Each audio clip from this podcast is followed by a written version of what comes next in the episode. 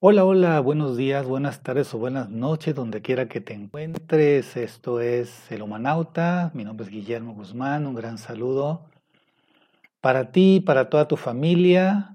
Feliz año 2021, hoy es primero de enero. Estoy transmitiendo en vivo desde el noreste de México, aquí son las 1 con 48 de la tarde. Un gran gusto saludarte en este nuevo año Estoy transmitiendo a través de este portal de podcast y también por YouTube. Ahí está, también se va a quedar grabado como video.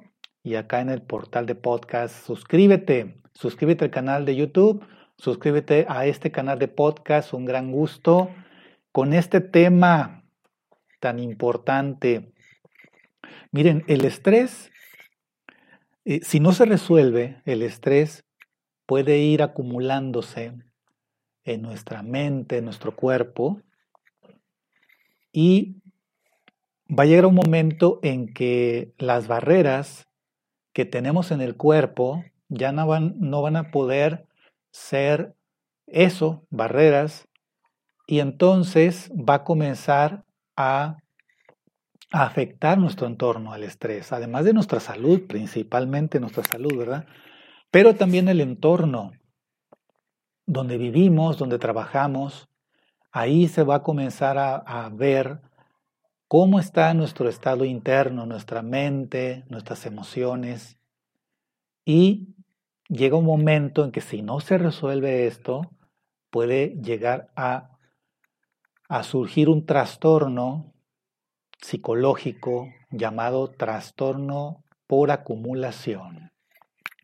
Es algo que se ha estado estudiando mucho en la psicología y pues se han ideado algunos métodos en, en terapia cognitiva conductual. Muy interesantes esos métodos para tratar ese tipo de trastorno psicológico. Siempre les recomiendo yo que si ustedes tienen algo que no han podido resolver, sea en lo físico, con la salud, tienes que ir a un especialista en lo económico también tienes que ir con, un especialista, ya sea un contador, un financiero, alguien que sepa del tema en el cual tú tienes ese problema.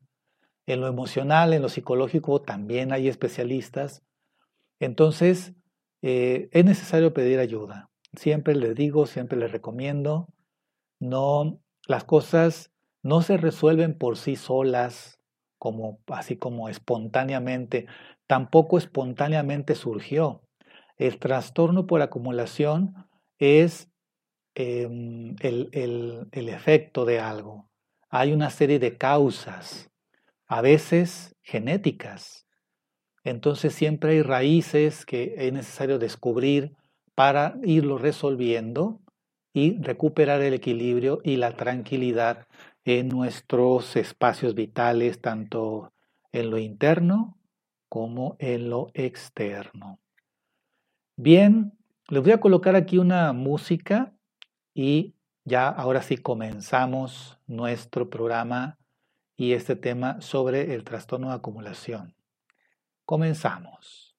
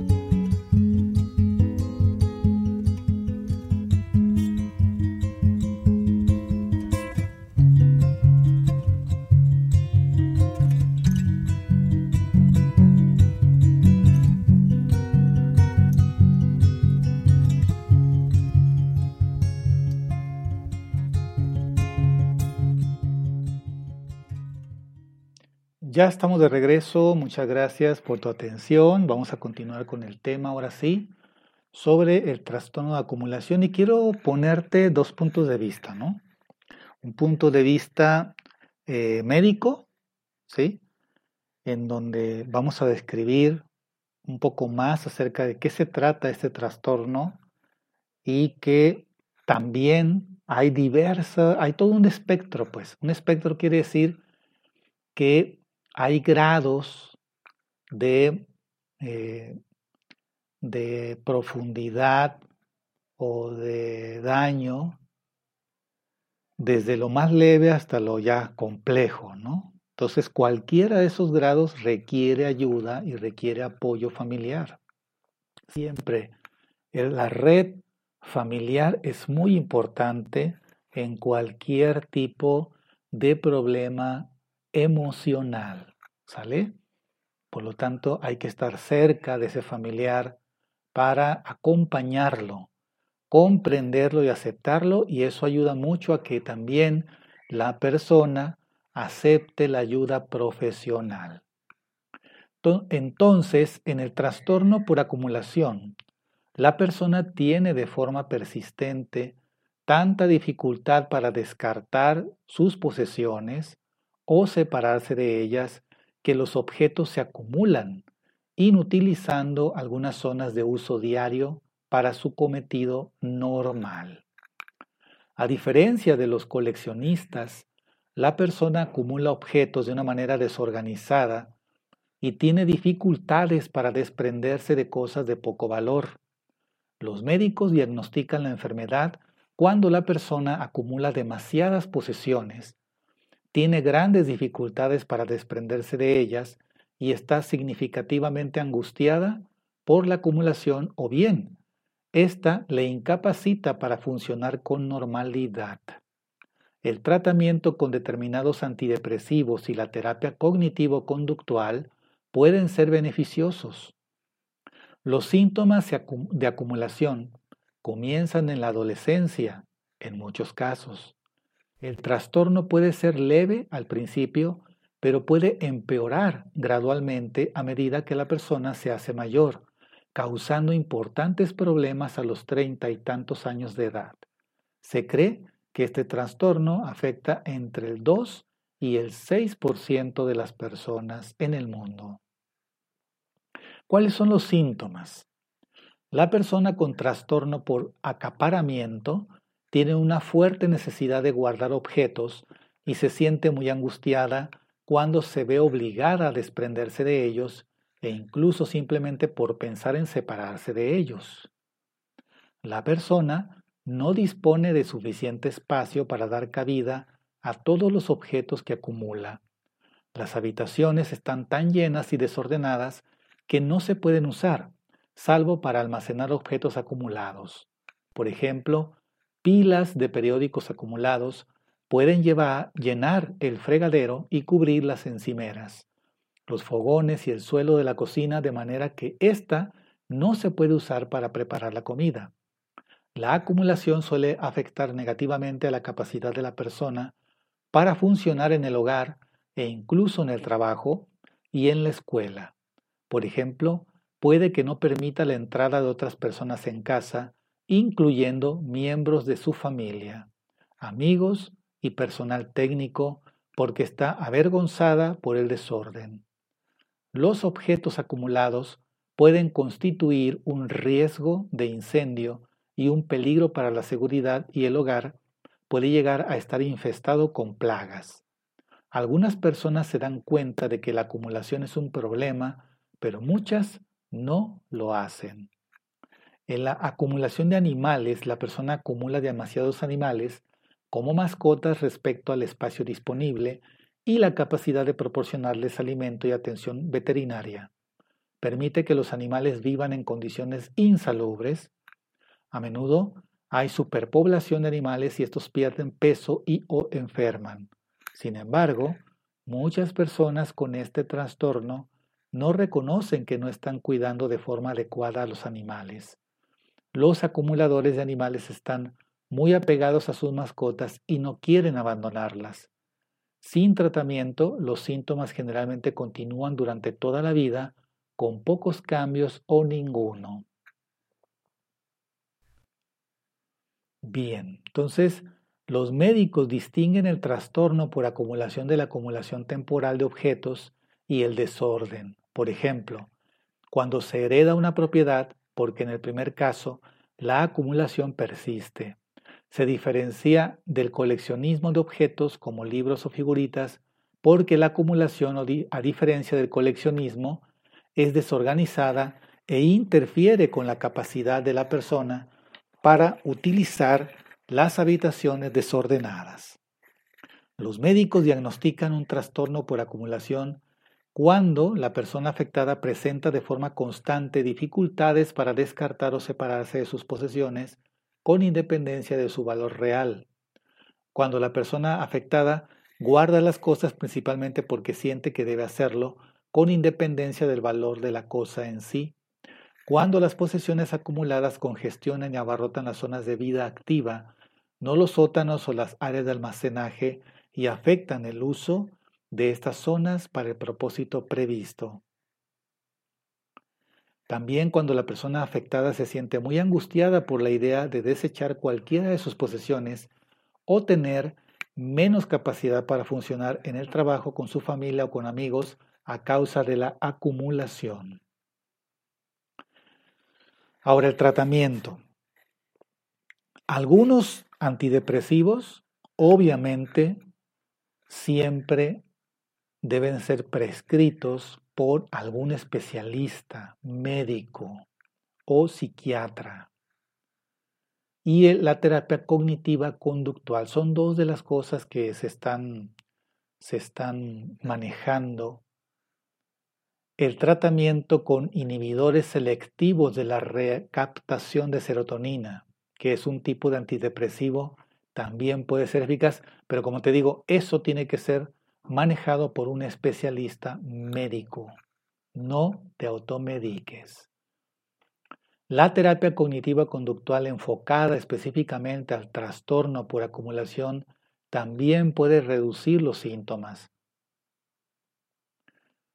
Muy bien, ahora te voy a compartir algo que me, me pareció algo muy interesante Tener pilas de cosas en casa sin duda desencadena un caos mental. Literalmente, esto aumenta tus niveles de cortisol, conocida justamente como la hormona del estrés. Cuando tenemos mucho desorden en el, hogar, se genera un efecto distractor en nosotros, incluso puede ocasionar inquietud crónica. Por lo tanto, cuando reducimos todo ese ruido visual, podemos enfocarnos en nuestras actividades y ser más creativos. En la mayoría de los casos el desorden se crea con el tiempo. No notamos cuántas cosas acumulamos hasta que llegan a un punto de ruptura. A veces eso tiene que ver con alguna eventualidad en la vida, una mudanza, matrimonio, divorcio, cambio de trabajo, inclusive la muerte de, de alguien importante, para nuestra vida y sentimientos. ¿Qué simboliza tu caos en la casa? La tolerancia al desorden es una cuestión personal. Lo importante es señalar que existe un elemento psicológico detrás de esa desorganización. El lugar donde está localizada habla mucho de ti. Checa estos ejemplos de lo que la suciedad en determinadas habitaciones de casa dice de ti y de tu vida. Sala y comedor. Estas son las habitaciones principales de entretenimiento. El desorden aquí puede significar que estás ocultando tu verdadero ser al mundo, tu verdadera personalidad al mundo. En la cocina, el desorden o suciedad en la cocina significa a menudo es donde ponemos de todo, las vitaminas, las bolsas del súper, incluso la laptop para mandar correos mientras comes o cenas. Todo ese exceso de elementos en la cocina puede dificultar que realmente te nutras a ti mismo y a tus seres queridos. Son distractores, ruidos psicológicos. En los pasillos, el, el desorden en los pasillos o la suciedad, los pasillos son los conectores entre habitaciones y representan tu habilidad para fluir. Los pasillos atestados suelen representar que el camino de tu vida no está claramente definido para ti. Es decir, tú mismo te pones trabas, tú mismo enredas tu camino en la vida. El desorden o suciedad en la recámara, el desorden en tu habitación, el lugar donde deberías descansar, puede generar el efecto contrario y hacerte sentir agotado, agotada e inhibir la intimidad con tu pareja. El desorden en el baño es el sitio donde nos mimamos y nos preparamos para dar nuestra mejor cara al mundo. Piensa en todos los productos que tienes en los cajones y que nunca usas. Eso podría significar que no te das suficiente valor a ti mismo, a tu cuidado personal. Desorden o suciedad en los closets. Un closet o ropero representa todo lo que está oculto a la vista. Si llenamos nuestro armario, bloqueamos nuestra habilidad de usar la percepción e intuición para ver dentro de nosotros mismos y de las distintas situaciones que se nos presentan. Desorden en la bodega. Es donde echamos todo lo que ya no usamos o lo que quizá volveremos a usar algún día.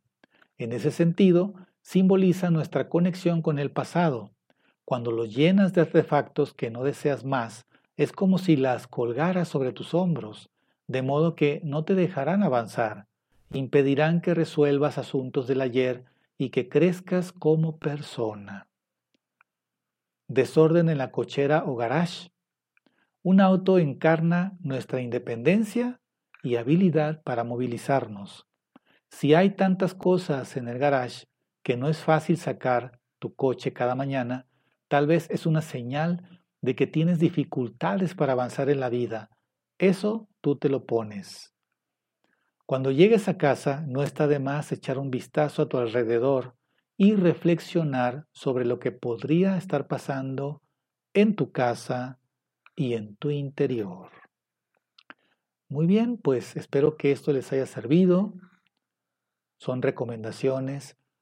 Obviamente, esto es una interpretación simbólica, es un simbolismo el decir que nuestra casa es nuestra expresión del alma, el interior de nuestra casa. Es un simbolismo, pero el simbolismo tiene un significado profundo que hay que reflexionar. Obsérvate. Podrás decir, no, es que mi casa está impecable, pero yo no estoy bien.